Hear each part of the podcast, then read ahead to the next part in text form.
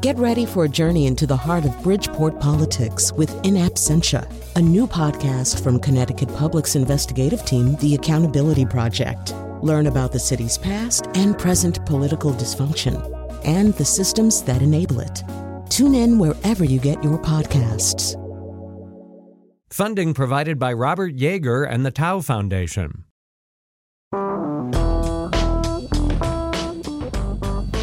Well, I'm trying to channel Robert Preston here. We got agitation right here in River City. Agitation that starts with A and that rhymes with K and that stands for kneeling. Can't have people kneeling. Uh, but we do have people kneeling. Uh, kneeling historically has been either a token of subservience, as I said before the news, you know, Daenerys Targaryen in Game of Thrones. She's a big one for getting people to bend the knee uh, to express their subservience to her, or reverence. Um, uh, Pope, the, the future Pope Benedict XVI, uh, back in his days as Cardinal John Ratzinger, wrote a very scholarly, scholarly treatise on the necessity of kneeling. Uh, I guess there were factions within Catholicism at that moment who were thinking, you know, what's up, what's up with all the kneeling? We don't need to kneel so much. Uh, but kneeling has taken on a different meaning uh, recently. Uh, it is a way that some people express uh, their concern with either the um, plight of African Americans in their relationship to the police or to some of the policies of the Trump administration. And one such person is here, right here in the studio with us. She doesn't look anywhere near as dangerous as she is portrayed uh, on social media. She is Melissa Schlag, uh, selectman for the town of Haddam. Uh, do you prefer selectman or select woman? Selectman. It's easier to say. Yeah, okay. so um, maybe I should just let you uh, tell your story. So this all starts, I think, on July 16th, correct? Correct. Yeah. yeah. yeah I was at work. Um, I've always felt for a long time that there are many reasons we all should be on our knees, uh, whether it's racial injustice, gender inequality, poverty. Um, but that day, what brought me to my knees was I watched live the uh, press conference between uh, Putin and Donald Trump, and I was in utter shock um, I found that that was the most un-American thing I've ever watched, and um, I had a board of selectmen meeting that night, and it was uh, just within a couple of hours that I decided I would kneel. Um, uh, my understanding is that you're not the first or the only person in Haddam to kneel during a public meeting, right? Correct. Yes, there's a Republican Board of Education member, Mora. Um, she's been kneeling for about a year mm. um, for racial injustice. Uh, she has two Hispanic children that have uh, witnessed racism in Haddam, unfortunately. So, but there was something about the fact that you kneeled, when you kneeled, why you kneeled, uh, that, or knelt, um, that created some other kind of storm. Uh, we were speculating this morning on, on the wheelhouse that it may have something to do with it. It's an election year, so people are looking for something to pounce on. Could you, as you saw the controversy unfolding in real time, understand why you were controversial when maybe somebody else kneeling wasn't? Sure. Well, um, I'm always controversial in my town, I guess you could say.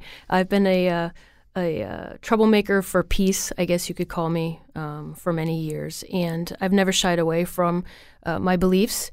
And I think, though, what it had what happened was it turned from just a town issue into a political tool used by uh, a gubernatorial candidate, Tim Herbst, and um, sta- my state senator, Art Linares, using that as a tool to uh, reach out to their very red base. Um, and it's unfortunate because it really has hurt Haddam. Something that was a silent 10 seconds has blown up across the world, and um, it, it, doesn't need to be this difficult to uh, get your points across. Right. You called it uh, here the loudest kneel, right? I mean, yeah. uh, all right. So let's hear a little bit about what that what that sounds like. What when I mean that, I mean Tim Herbst complaining about kneeling. You know, I'm going to be 38 years old next month, and I have never in my lifetime, ever, in my 38 years, seen people kneel during the Pledge of Allegiance. But they have the freedom to do that in this country. They do, and but that does, and I have the freedom to call it out as an American. You know what? I have First Amendment rights too, and I mm-hmm. feel very strongly that it shows complete disrespect for our country, for our flag, for our institutions, for who we are as a people. And one of the things that I respect the most about this country is that we can disagree with each other But we live in a democracy where we can vote for our leaders, we can vote to change our leaders, we can debate issues, we can compromise on issues without compromising on our principles. But that's what that flag stands for. Can I ask, uh, also in the town of Haddam, a Republican member of the Board of Ed has been kneeling while the pledge was recited. There has not been a lot of, I, I mean, I haven't seen it. I haven't seen widespread Mm. reports of Republicans uh, also saying that this person is wrong of doing that. I said yesterday whether you are a Republican or a Democrat, if you kneel for the flag as a public official during the Pledge of Allegiance, you should resign. All right. Uh, of course, you can tell that that's from where we live. Uh, You can hear the voice of Lucy Nalpathanchel, who has now interviewed all the gubernatorial candidates except for Stemerman and Stefanowski, who didn't volunteer or didn't agree to come on. I, I don't know what's being done for Lucy's mental health uh, after all that at this point, but I hope she's uh, comfortable somewhere, possibly in a spa. Um, so uh, apparently, you should just resign. Are you going to resign? No, I have no intention of resigning. Um, I've been a public official for many years, and I love my town, and I want to make it better. Um, first of all, are you are you? I mean, I'm I'm sure you're surprised at the the reach of this story. Uh, in other words, um, it, it seems to be going all over the country. You've been mentioned on Fox and Friends and places like that. Um, uh, does that? I assume that does surprise you that you didn't expect to be kind of important that way outside of Haddam. No, I, I had no idea that this would have this far reaching of an effect. Um, but you probably did have some idea that in Haddam, uh, for you to do this, even though there was a Republican Board of Ed member already doing it, that there were going to be, it was going to get some people's hackles up, right? Yes, I, I wish that people had wanted to have a conversation. In fact, after that first meeting um, that I knelt, uh, I only had one person come up to me and ask me why I did it. And I think what Tim Herbst just said is is very disturbing because he is forcing people to do something with their body that they don't want to do, forcing them to say something that they might not want to say at that time. Um, that is a step towards fascism, and we don't need a governor in our uh, state that are promoting uh, forced patriotism. So um, maybe you can say a little bit more about what the reactions have been like. I mean, reactions take place uh, person to person in the flesh in the town of Haddam. Reactions take place in a much more florid uh, and pervasive level on social media. I would imagine. Well, I know just from what I've seen and read, that's been kind of a nightmarish hellscape. to say the least, yeah. I'd say thousands of comments, private messages, emails, letters to my employers asking for me to be fired. Um, and it's funny because more than half of them, they they'll have some very sexually explicit attack uh, on me, and then end it with hashtag MAGA.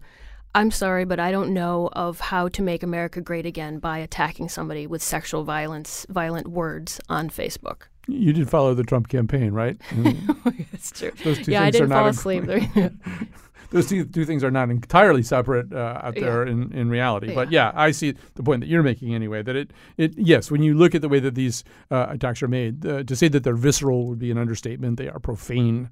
Uh, they are aggressive. They use the absolutely most coarse. I mean, I find the irony of people who I think are kind of insisting on the one level uh, uh, on decorum, right? That it's respectful uh, and, and an exhibition of decorum to stand during the Pledge of Allegiance, and then they're using the c word yeah. in a you know relatively public forum about you, which means that apparently, if they don't get the decorum they want, they are prepared to um, throw manners and all kinds of decent behavior to the winds. Yeah, and until as a country we step back from that and call that out, um, we have to have a dialogue about this intolerance. We have to have a dialogue about racial injustice. Um, we can't just throw attacks at each other. Until we have that open dialogue, nothing will ever change. Um, how how are you doing? I'm pretty good. Yeah, you Uh, seem very calm for yeah, somebody who's been yeah. through this. Yeah. Well, you know, Haddam is a is a rough town politically. This isn't uh, again the proverbial first rodeo.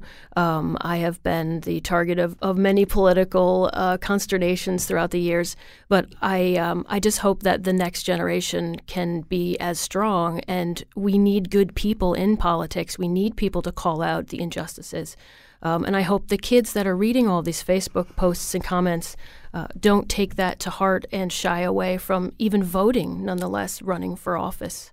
it seems to me that we when we have these things, what we wind up with are two clashing views of what patriotism means. So for some people, uh, patriotism is, and I, I don't want to uh, un- be extra unflattering in the way that I characterize it, so I'll try to be fair, but um, that it is, in some respects, uh, well, my country, right or wrong, to use a phrase that people like this occasionally do use, that there should be an unflinching, flinching and, and essentially unquestioning adherence to the country, to the symbols of the country, to the rhetoric uh, of the country, to the music that symbolizes the country, that all of those things deserve um, a, a respect without question, and that they deserve the same respect on Tuesday as they got on Monday, uh, that the events of the world shouldn't matter all that much. Um, so there's sort of that view. And then there's the other view, which is that even when you get to the Pledge of Allegiance, there's some pretty aspirational language in there with liberty and justice for all. And so if you're you don't want to be mouthing words that don't seem true if you don't think so. And, and I, I think what you've tried to explain, I'm sitting here putting words in your mouth, but what you've tried to explain is that you are that latter kind of patriot. Yes. Um, like I said at the meeting the other night, which I call a verbal stoning, um, I've heard everything from I'm urinating on the veterans' graves. Um, they booed during their own pledge, actually. Um, and they even uh, booed and told a Vietnam veteran to leave because he was standing up for the First Amendment and my right to kneel. Um, I have a, a, friend who has a young daughter, and she had some pretty wise words. She says, But if those words at the end of the Pledge of Allegiance, you know, with liberty and justice for all, aren't true, why do we keep saying them? Uh, and and like I said at the meeting, we can't wrap our sins in the American flag and make everything go away. Right. I mean, you know, John Dankosky and I were talking about this yesterday. That in a country that prizes freedom and individual choice as much as we give lip service to, even the notion of a Pledge of Allegiance is kind of weird. I mean, there are lots of countries that don't have them. I mean, in general, when you travel, when or or maybe more relevantly, when you talk to people from other places who come here, other like Western democracies who come here, they're also a little freaked out by just how mm. much national antheming there is at sports yeah, events and yep. Pledge of Allegiancing there is at, at all kinds of. I mean, a, there are a lot of countries where they just don't find it necessary to be tipping your hat to all these things all the time. And to me, I, I sometimes wonder whether it betokens an insecurity uh, uh, that, particularly when you look at somebody doing what you did and then getting the response that you've gotten, it's kind of like what's going on there. Yeah, it's um, it's easy. It's easy to take that flag and throw on your your your flag beer koozie and your flag shirt covered with eagles, your flag hat, your flag socks, uh, and, and call yourself a patriot. Um, the pledge, a forced pledge, doesn't make any sense unless you pledge your allegiance to your fellow citizen. And I think that's the difference. It's the Pledge of Allegiance is, is easy. We had uh, three meetings in a row uh, one night in Haddam, and we said the Pledge of Allegiance at every single meeting at the beginning, uh, even though there's 20, 20 minutes apart from each meeting. So, again, it's a it's a crutch that we have to get away from. Uh, saying the pledge does not make you a patriot.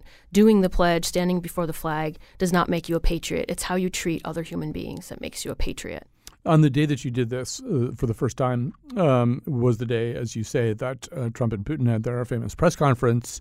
Um, I don't know whether this was going through your mind or not, for, but for me, kind of interpreting what you did, I mean, there was some question in my mind as to where the allegiances of President Trump lay on that day. I mean, that was really the, the fulcrum of the discussion about this. So he was asked whether he would side with uh, our own intelligence services, who said that there'd been a, a Russian hack, uh, and he was less worse than ambivalent about it. He really seemed to be saying he didn't see any reason why he should have to uh, to yeah. believe that, and why he shouldn't side with the Russians against his own uh, officers and his own citizens. So I mean, there's a there's at least a little bit of an irony or a paradox that uh, on the day that you got in trouble over the Pledge of Allegiance, the person whose allegiance was most demonstrably in question in this country was yeah. President Trump. Yeah, but that's again the irony, and it's it's blind uh, it's blind patriotism. They can't get around the politics of it. And because again, it's easy just to wrap yourself in that flag and everything's going to be okay. It's not going to be okay until we tackle each of these problems in our in our world. Uh, I should tell you once again, we're talking to Melissa Schlag, uh, a selectman from Haddam. She's the person who has created quite a stir uh, by kneeling uh, at town meetings. Um, I should also say that we're going to talk about the kind of nature of kneeling uh, in the next segment here. We're going to talk about it, sort of how it's been used in the past, what it has meant in the past. Um, and then towards the end, we will have some time for your phone calls. We're not going to do that right now, but I'll give out the number towards the end of the show. For the final segment, we will um, uh, take a few phone calls. Uh, I I am going to ref the phone calls. so no, I'm not going to censor anybody, but we're also not going to have a pinata situation here. So I'm guessing though with public radio listeners, I mean, we should say that yes, you've been called the c word. You've been called two c word because c words because you've also been called a cancer on America, yeah. and you've been accused of urinating on various sacred institutions and yeah. symbols and things like that. But you've also, I mean, I'm I'm looking on social media. I don't know what the ratio is, but there's a even when I put this up today on my page, a whole bunch of people jumped on who you know were quite ready to support you right to the bitter end. Yes, um, I, I've received tons of support from across the country, actually, and uh, a lot of letters of support from veterans um, saying that they're uh, they're just really sad that other folks have um, have taken this issue and made it political. Um, so it's it's been heartwarming to get those responses. The problem is, I think a lot of people are afraid to go on and comment when they see those names um, that I'm called, and they're also called name. It's not just me that has that has been called these names. Yeah, I mean, well, once once the inferno gets started on one of these things, then yeah, everybody who participates starts attacking everybody else in, in yeah. the most um, direct, confrontational, and vicious and profane way yes. that they can think of. yeah. Uh, yeah. That's the, the wonder of social media. Yeah. I should say also, if you want to comment on this as we go along, you also have the opportunity to tweet at us at WNPR Colin uh, as we talk to Melissa Schlag. Would you would, would, did you choose this particular way of expressing yourself? Well, obviously, as we say, there's a Republican Board of Ed member who's been doing it for a year. Uh, that person, I think, almost unquestionably, the way you describe it to me, has been influenced by the protests by NFL players. I mean, describe your relationship to all of that. Uh, well, I think that Colin Kaepernick um, was an inspiration to me because just in my tiny little town to do something in front of 20 people. Um, is it sometimes takes an act of bravery, but for Colin to do that in front of an entire country, millions of viewers, um, that takes guts, and that also shows his um, patriotism and his uh, desire to make our world better. Um, if you could imagine a future, I mean, first of all, we were saying before the show started, look, the way that things work in the media anyway, this is going to go away pretty fast. Well, there's an incredibly short attention span. One thing drives out another pretty quickly. Um, probably in Haddam, this will last longer, but as you say, and there's of course also a clip now of you that you yeah. you were videoed without uh, knowing it, uh, saying some stuff about Haddam. I don't know. I I would I would think that at some point you'd like to be able to talk a little bit more to some of the people who are angriest at you right now, and that you know maybe these public forums slash stonings are, not the best way to do it. I, I know if you could talk one on one to somebody from Haddam who's really mad at you right now, what would you want to say to them? Well, I think it's just a matter of listening and in a discussion. I sat at the meeting um, the other night, uh, like I said, the public stoning, um, and the uh, or verbal stoning, I should say. Um, and I sat patiently and respectfully through each and every single presenter.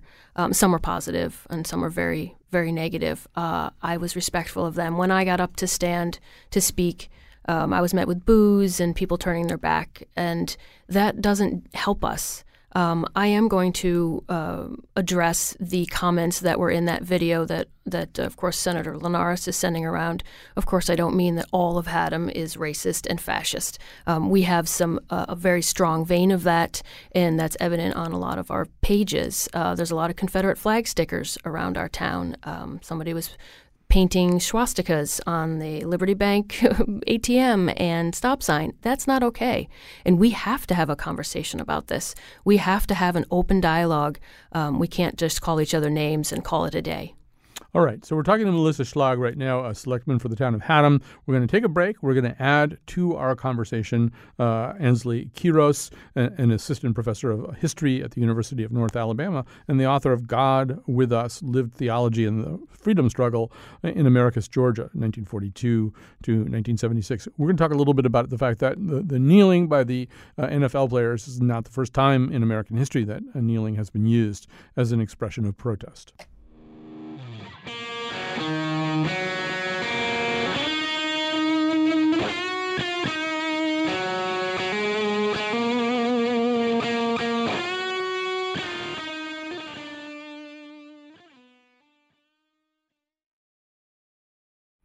All right. So, um, still with us in studio, Melissa Schlag, selectman for the town of Haddam. Uh, most of you know her story. And then I already introduced her at the end of the last segment, which was dumb because I'm going to have to do it again.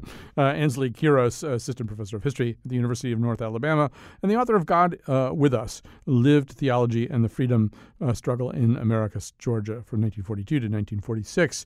Um, from the very beginning of the NFL uh, kneeling protests, I've been thinking a lot about this, thinking a lot about the fact that there are many, many ways to protest, many, many ways in which people have demonstrated. And you think of uh, the, um, the, the Olympic runners who protested many years ago in um, in Mexico City. I mean, they raised their fist, um, which is a much more defiant gesture than than kneeling. Kneeling seems to be you know, about as reverential, respectful, and low key a way to demonstrate your concerns uh, as I can think of. And but I was interested to know that uh, this is not the first go round here. And so, uh, Ansley Quiros, you're joining us right now. Uh, maybe uh, tell us the story of those Atlanta students in 1960 and their kneel-ins. Yeah, thank you for having me. Um, there have probably been a lot of kneeling protests in American history, but uh, when I picked up this story, it was in uh, the summer of 1960, um, after the Student Nonviolent Coordinating Committee had been founded um, in North Carolina. Um, and following the founding of SNCC, as it's known, um, students were empowered in a sort of grassroots organization. SNCC was more diffuse than the economic and political boycotts that had preceded it in places like Baton Rouge and Montgomery. Um, and these Atlanta students uh, decided to protest segregation in churches. Um, in the South at that time, it was pretty common for churches, especially Baptist and Methodist churches, because of their polity, to have what they called closed door policies. Um, there were basically segregation policies for the church that struck these students as unchristian as well as un American. And so the way that they devised to protest that was by kneeling. Um, and so they started something called the Kneel In Movement, which ended up fanning out from Atlanta to lots of cities throughout the South, um, Memphis, Americus, uh, many others, and became a really powerful part of the civil rights struggle. Um, eh, maybe you could say a little bit more about why they chose kneeling. Uh, once again, there are a lot of ways to protest. Yeah, I mean the students um, and their leaders. They, they were led by a minister named James Lawson, uh, who was at Vanderbilt Divinity School. Many of them, um, they were very thoughtful and deliberate about the means that they chose to protest. Uh, they were careful to be respectful. They were careful to even do things like dress neatly um, to show the most respect that they could. And kneeling was a natural choice in this case because of the religious roots of their requests um, the movement itself was deeply steeped in Christian theology um, and what they called the nonviolent love ethic. Um, but it also created what they knew would become a moral spectacle, which was something that they were aiming for to highlight not only the economic and political injustices that black Americans were facing, but to put those injustices in a moral and theological context. And kneeling was an appropriate physical way for them to express that, they felt. Um, it sounds like essentially nothing has changed in 58 years, uh, both in yeah. terms of the way the problem is stated and the way the protest uh, is articulated. Um, uh, let the record show that Melissa Schlag is dressed, dressed neatly uh, here today. Uh, I'm going to just uh, switch over to you for a second, Melissa. Um, you know, when you do kneel during the Pledge of Allegiance, you get 10 seconds of quiet. I don't know how does that feel? What are you thinking? I don't know. Can you describe what's going on with you at that specific moment? It's actually pretty powerful. Um, what the first time that I knelt, of course, everybody was jeering, I guess you could say, from from the um, small audience at that time, um, and this last time was booing. But I felt more connected to my country in that kneel than blindly standing saying a pledge to my country. Um, uh, Ansley, um, Melissa's gotten a lot of pushback, as you probably know. Pushback is probably a nice way to describe uh, what she's gotten. Uh, what was it like for the kneel-inners uh, back in 1960? You know, it's interesting. They got some pushback. They were certainly um, thrown out of churches, dismissed. Um, in one case, they were threatened with uh, a weapon. Um, but mostly what happened was and, and this I think is akin to what's going on um, with the NFL protests, and, perhaps in this case as well, is there is a, a real effort to sidestep what the protest was about. Um, and to make it less moral and less theological than it was intended to be, uh, to distract it from the movement's aims. So a lot of what was done was not just physical intimidation, um, but also characterizing the movement, or I should say, mischaracterizing it claiming that the kneelers were insincere, um, that they were just trying to disrupt something, that they were communists was a very common um, epithet hurled at them. So most of what was, in order to sidestep the theological and moral confrontation, there was an effort to uh, reframe the action. Right. It it kind of you know, in, in both of these scenarios, the one that we're experiencing here in 2018 with Melissa Schlag or with uh, the NFL uh, players, and, and, what you describe in 1960, it really is. It does seem as though the protesters have chose chosen the mildest, least potentially offensive thing that they could do, and nonetheless, it, it isn't really almost uh, graded that way. It isn't understood that way. The issue it's much more binary. Ansley, it seems to me. Either you're uh, doing what you're supposed to do, or you're doing something else. And if you're doing something else, you're going to be punished. Yeah, and I think that's actually like one of the fundamental things that we as a nation. Um, and you you kind of laid out that binary early on, but what we need to face are those deeper questions. Um, how do we become a more perfect union and how do we learn to listen to one another in our body politic um, i think that's the deeper question that that we seem to be incapable of even really considering right uh, this is a point that you made uh, too is that um, you know there are lots of ways to protest and you can march around uh, yelling and waving signs that say whatever they say um, hooray for our side according to one song uh, or you can do this thing which it's you know, so connected to biblical reverence, uh, which was so appropriate uh, in protesting segregated churches. Um, that, uh, and I think you you talked about it. It's like seemed like a, a patient uh, appeal to our better angels. Yeah, I like to think of it as protest as beseeching. Um, it, just like asking and requesting something good, uh, which is very different than demanding. It, it does seem patient to me. I mean, it's theologically, it's fascinating to me. I mentioned this at the top of the show that um, when authoritarian structures are not complaining about people like Melissa Schlag and Colin Kaepernick kneeling. They're complaining about people not kneeling. Uh, and, and, the complaining about people not kneeling has been a much more persistent drumbeat over the centuries. Uh, I, I, was reading a, a, very learned and interesting um, essay written by uh, Cardinal John Ratz, Ratzinger, who eventually became Pope Benedict XVI. And there was like this problem in the Catholic Church. I wasn't aware of it, but there were some people saying, you know, really here in the 21st century or late 20th century, you know, it doesn't make any sense to kneel in church. Why don't we we meet God and Jesus on our feet?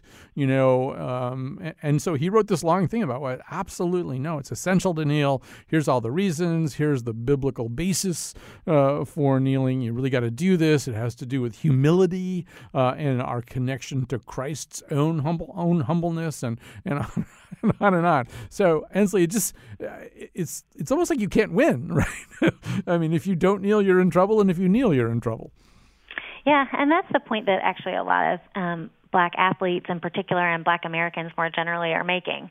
Um, and they're doing this with T-shirts and, and and like, what, do you want us to do? Do you want us to speak? Do you want us to remain silent? You want us to stand? You want us to kneel? And it just sort of reflects, um, as I said before, our inability as a nation to really um, confront racial injustice and care for one another as citizens. But you're right too about the the reverence of kneeling, um, and I think in this case, and in Melissa's case as well, protest and reverence are not necessarily in conflict, and that action can um, encompass both of those impulses. Yeah, you know, Melissa, I uh, just in reading some of the backlash and, just the commentary on social media about you. One of the things uh, you're probably very familiar with a trope that sets up. I respect her right as a citizen to express herself, comma, but um, I don't know. Maybe you can just comment on that. Sure. Um, again, that's a, that's the easy way out. I respect her decision to kneel, but here's why it's wrong. Um, this, they of course have the right to their opinion. Uh, however, you shouldn't force your opinion on other people. You leave it at, well, I don't really like what she's doing. Have a good day. Um, but that's not that's not the end of the conversation. And there, it's a bullying tactic to try to get me to stop kneeling or to to quit my job uh, as an elected official. Um, and I think that it's important to remember that even in every protest, you have to continue to act, though. You have to continue to, to change the world in other ways, whether it be uh, running for office. Um, you can carry all the signs in every parade that you want, but you really have to work hard at changing our, our uh, culture. Um, so it's easy to post on Facebook either way, pro, you know, pro or against what I'm doing. Um, and it's, it's, it's hard, though, to actually take the action.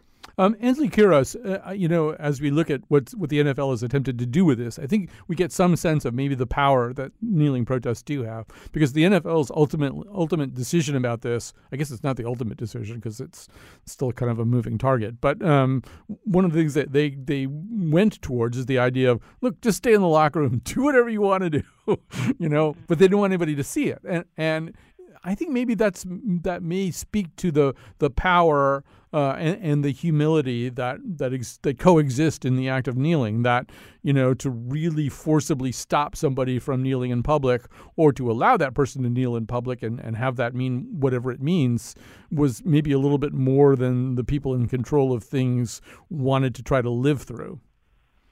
Sure. Yeah. I mean, it definitely puts the NFL in a bit of a bind. Um, a lot of their fans are white, mm. and a lot of their athletes are black, and they're trying to protect their economic interests. And um, it's it's a it's an interesting use of kneeling, and and I think a lot of these athletes felt that. Um, their sorrow over the deaths of people like Trayvon Martin and Tamir Rice and Eric Garner and Philando Castile and the list goes on and on.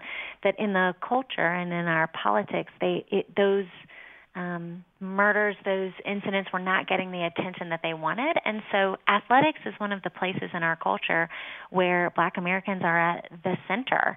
And I think a lot of these athletes felt that this is our opportunity as American citizens, as lovers of our country, as black Americans, as those with the inheritance of the civil rights struggle. Um, this is a place where we have some power and, and we have some visibility. And so wanting to highlight racial injustice. Um, but certainly, yeah yeah, it puts NFL um, owners in an interesting position. My hope is that they respond with courage and uh, listen to their players. I think some teams and owners are doing this better than others. Um, it'll be interesting to see how it all plays out. It will indeed. Ansley Quiros, thank you so much for joining us, Assistant Professor of History at the University of North Alabama, the author of God with Us, uh, Lived Theology uh, and Freedom Struggle in Americus Georgia, uh, and, from 1942 to 1976. We're going to take a quick break. We're going to come back. We're going to have more of Melissa. Uh, we will uh, take a few phone calls. The number here is 860 275 7266. 860 275 7266. Uh, you're all entitled to your own opinion, but be on your best behavior, okay? We ain't standing for it. Take a knee, take a knee, take a knee. Why they profiling me racially? It's hard to live the American dream when you just keep awakening.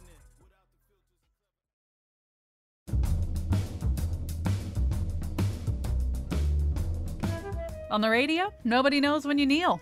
I'm kneeling right now. I've been kneeling this whole time. Today's show was produced by Jonathan McPants, who does yoga poses during the national anthem, stands on one foot during the Pledge of Allegiance, and sways gently from side to side during I Saw the Sign by Ace of Base. And by me, Chion Wolf. I just kneel. Amanda Fish has no knees. The part of Bill Curry was played by Colin Kaepernick. On tomorrow's show, Colin returns with an unusually personal show about healing the heart and mind after cancer. And now, back to kneeling. Actually, I think I'm getting a cramp. Here's a, here's a civic custom that I don't understand. Maybe you can help me. Taking off your hat when a flag passes by, or when some jack off at the ballpark starts singing the national anthem. They tell you to take off your hat. What the f- does a hat have to do with being patriotic? What possible relationship exists between the uncovered head and a feeling that ought to live in your heart? Suppose you have a red, white, and blue hat. Suppose you have a hat made out of a flag. Why would you take it off to honor the flag? Wouldn't you leave it on and point it toward the flag?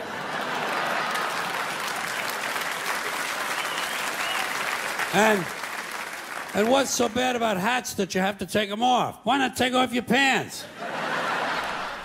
That, of course, is the late, great George Carlin uh, talking about all this. Uh, in studio with me is Melissa Schlag, uh, a selectman at the town of Haddam, uh, and uh, the person who has uh, been kneeling during the Pledge of Allegiance. Um, just want to quickly say one th- quick thing about tomorrow's show, which is that. Um, uh, yeah, this is an unusually personal show for me. I was diagnosed earlier in July uh, with, actually, right at the end of June, uh, with a melanoma, which had to be removed. Uh, it was removed uh, by a wonderful surgeon. And then afterwards, I sort of thought, well, now what do I do? Because they're like, you know, they're done with me. They're all done. They've done everything that they're going to do, at least for now. Uh, but I have all these questions about where I am and what my life means and whether it's different and all this kind of stuff. And so that kind of started me off on, on a quest. There have been uh, other people who've been on this quest for so much longer and have been through so much more than what I went through.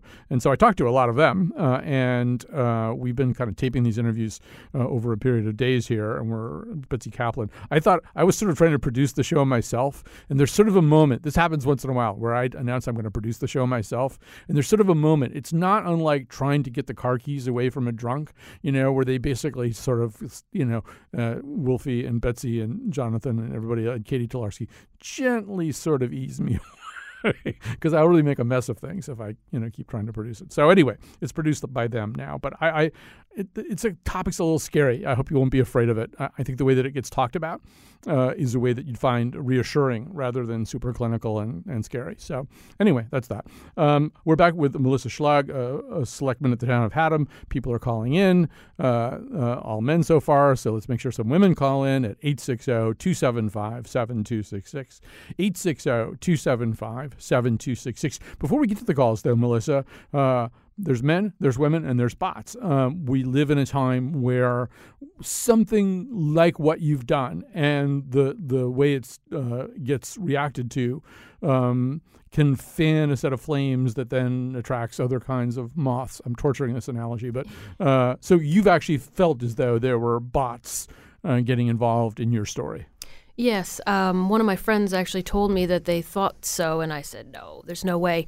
Um, but the fact that this story has fanned across the nation on ultra conservative right blogs and uh, Breitbart, um, Russian news, uh, it, it raised some uh, antenna there.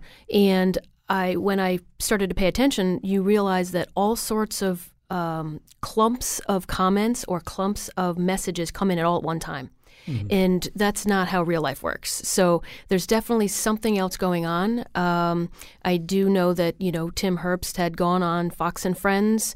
We all know who watches Fox and Friends. And so um, I wouldn't put it past anybody to have, uh, have the Russians try to infiltrate Haddam's uh, uh, Facebook pages. Well, there even seemed to be some instances where you had an auto reply up and, and it would it would go up and then somebody would reply almost faster than a human being could type. Yes, and that's the sign of a bot. So I have an automatic response on my uh, Selectman uh, Facebook um, private message, and as soon as my response went up, an immediate like whole two sentences came up. Uh, it, it, the the next second, there's no way a human can type that fast.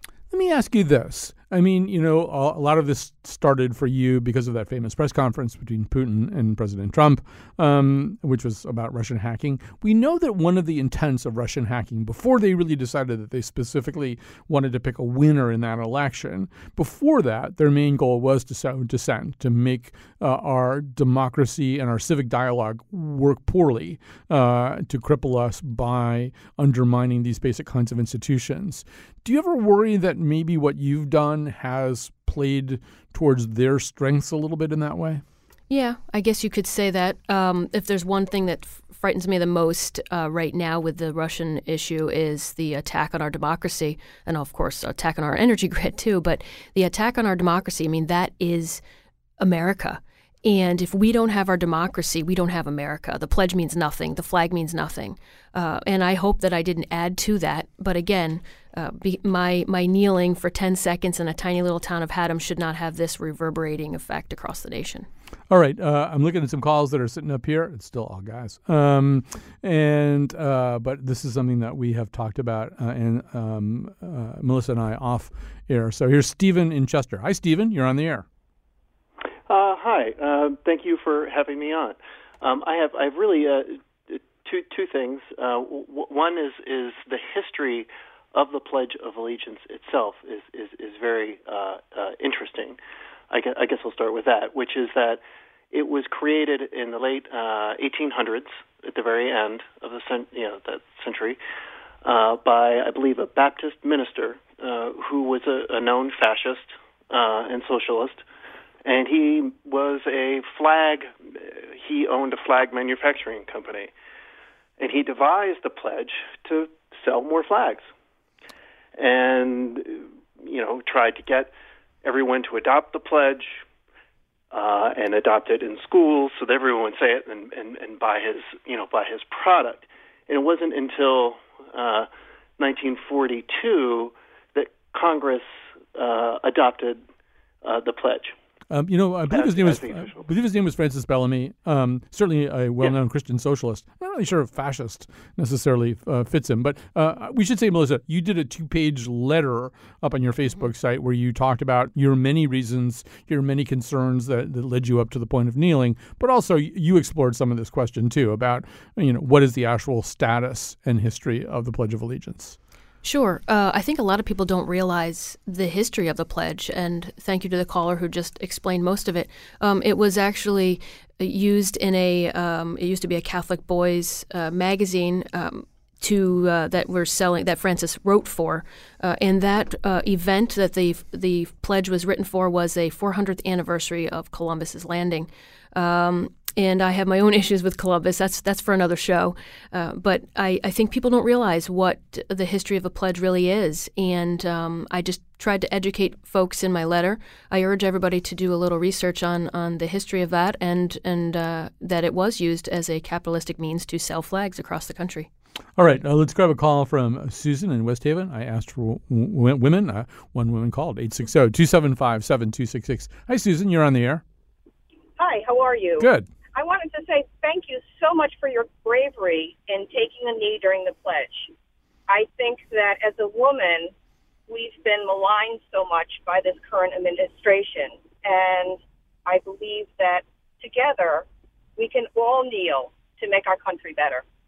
All right. One thing that you were saying as we were sitting in the studio getting ready is because, uh, particularly back when I worked on WTIC and was kind of the House liberal on a very conservative station, I went through some of this stuff that, where you'd say something and then the phones would ring all day in the front office demanding that you be fired and all this stuff. But I'm not a woman, and there are ways in which women are are treated in these situations that, that as you point out, can be somewhat different.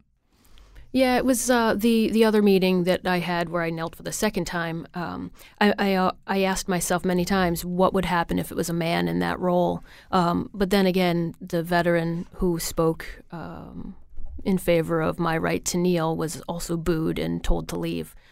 But in society, in the broader context of society, women definitely are treated differently in, in this type of situation, and um, we need the strength to keep going. And and educate people along the way. I should say that we've gotten a bunch of tweets uh, about this conversation. One of them from uh, a self-described vet who says he supports you uh, and says that uh, if we're not all behaving like good Americans, then these kinds of protests uh, are very uh, important, a way to address bad behavior. Um, all right, let's go to somebody who doesn't agree with you. Let's go to Mike in New Milford. Hi, Mike. You're on the air. How are we doing? Thank okay. you very much for taking my call. Sure. Uh, personally, I couldn't care less about your politics, but I think as a paid professional, uh, he embarrassed not only the town but the state. And my form of protest for that would be to stop paying her salary. All right. Do you get a salary as a first select? We get a small stipend of about four thousand eight hundred, five thousand dollars a year. Right. So yeah. Um, I, you know, well, actually, let me just see if Mike is still there. I just mm, put him down for a second because the no- road miss. Why, why, uh, Mike, is the salary important to you? In other words, if if she were doing this uh, on a totally volunteer basis, which is the case with many people who are on town councils, Time she can do whatever she likes. right? But as a as a town official, that she is using her position as a town official for her protest. Although, don't town officials in general, I mean, elected town officials in particular, don't they, in general, articulate their political views? I mean, isn't that what a, a, a board of selectmen or, or a town council meeting is? Is a bunch of people who are elected representatives, they're politicians, they run for office, and then they sit there talking about what it is that they believe in in response to whatever is before the council at that moment. How's this different? Because they're paid to represent the people of the town, not just themselves. Right. But all right. Well, anyway, that's another precinct heard from. Uh, 860 275 7266. Uh, Let's go. Did you want to say something about that? Well, I was just going to say that, you know, elected officials are always elected officials. When I walk out of that meeting room, I'm still a selectman. When I'm at work, at my day job, I'm still a selectman. I help the residents of Haddam all day long. The very definition of a politician is somebody who has an agenda that they want to use to uh, better the community or country. I mean, I, I- look at how many t- tweets President Trump puts out every single day. Those are political um, comments, and he's paid. Right. Uh, all right. Let's go to uh, Mary Beth in West Hartford. Hi, Mary Beth. You're on the air. Hey, Colin. Thanks for having me. Sure. I'm calling to support Melissa. I, too, was totally shocked when I saw Trump uh, next to Putin that day. I, I know my ancestors who fought in every war back to the Civil War and, and were in the country since the late 1700s are rolling in their graves after that performance. So I support her um, and uh, her expression during the pledge. Um, well, thanks for your call, Mary Beth. A lot of the calls here are kind of similar, either to Mike or to uh, to Mary Beth. Um, uh, maybe we can get to one or two more of them if we have time. Um, but I wanted to ask you a couple of questions. First of all, um, would you, if you had this to do all over again, knowing what you know now, and knowing all the things you were going to be called, uh, knowing that people were going to inter- try to interfere with you at your actual place of work, the place where you presumably make your actual living, as opposed to your forty-eight hundred dollars stipend, um, knowing all this uh, knowing how it might affect people around you. People, it's it's never just you, right? It's your partner, it's whoever, people who like you, love you, friends. That they all get dragged in one way or another. Would you still do this? I would. Uh, a lot of people have asked me that. My mother said, "What are you doing?" so, uh, hi, mom and dad. But they they respect my um, my reasoning for for kneeling and what I do for my town and for the state is in helping you know, humanity be better. Uh, I would definitely do it again because I think what it's done is it's opened up the dialogue. We've it, we've ripped the bandage off, and we need to let that that festering wound heal in the air. We need to talk about it. Uh, it's the elephant in the room, I guess, the proverbial elephant in the room. Um, and you know, I asked you earlier um, how you're doing. Um, and this can't be easy. Uh, It really can't, um, and it's it's persistent. It's going to die down. It's going to die down probably over over about Haddam. So I'm going to kind of ask you again. I mean, what's the toll that this has taken on you? Well, I'm okay. I'm a definitely a strong person. Um, it, it it's not easy. That's you know that's uh, uh, I can definitely say that. And um, but I what what I really worry about is not necessarily me. It's just the next generation who's watching this because I can be strong, and it's even tough for me, who somebody incredibly strong, but somebody who's never been in you know in this kind of situation before you will never see a young person do this if they if they read my Facebook page. Right. Um, I, I can testify. You haven't flinched since you got here. I think you're pretty strong. Uh, Rebecca, we're kind of running out of time, but I think you have a point to make that's a little bit different.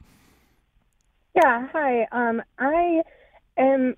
I think I'm a little bit disturbed by, well, a lot disturbed by everything that's going on in this country. But I think that what's most disturbing is that the way that things like this come up, and I totally respect everyone's right, and I think it's very important to um, protest when um, things come up that we think are unjust or unfair. But I think that what is most disturbing is that um, things become sort of ad hominem, and it becomes what is um, what is wrong about the person. Um, it becomes about the sex of the person that is protesting. It becomes about the race of the person who's protesting, and it doesn't become about the issues. And it distracts. It distracts. We we go, we become um, obsessed with the past, about the um, the pledge, where the pledge came from, and it doesn't become about the issues. It distracts us from being forward looking and really digging in and saying what's wrong with America today. That's, you know, Rebecca, you're making you're making a great point. I want to give Melissa like 30 seconds, which is all I've got uh, to answer that. Was there did it have to be this way? Was there another way to engage on the issues?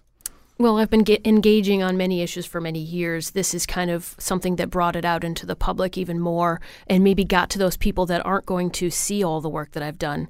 Um, they're going to see me kneeling and they're, they're going to know I'm making a statement, and I'm hoping that they'll understand and yeah. learn more. I think it doesn't have to be one or the other. I think there can be symbolism and substance, and sometimes symbolism is the way that you get to substance. Melissa Schlag, thank you so much for joining us here today. Thank Thanks you. to everybody else and our other guests, uh, Ansley Quiros, uh, Jonathan uh, McPants, uh, put this show together. Uh, we'll be back tomorrow with that other show I was talking about.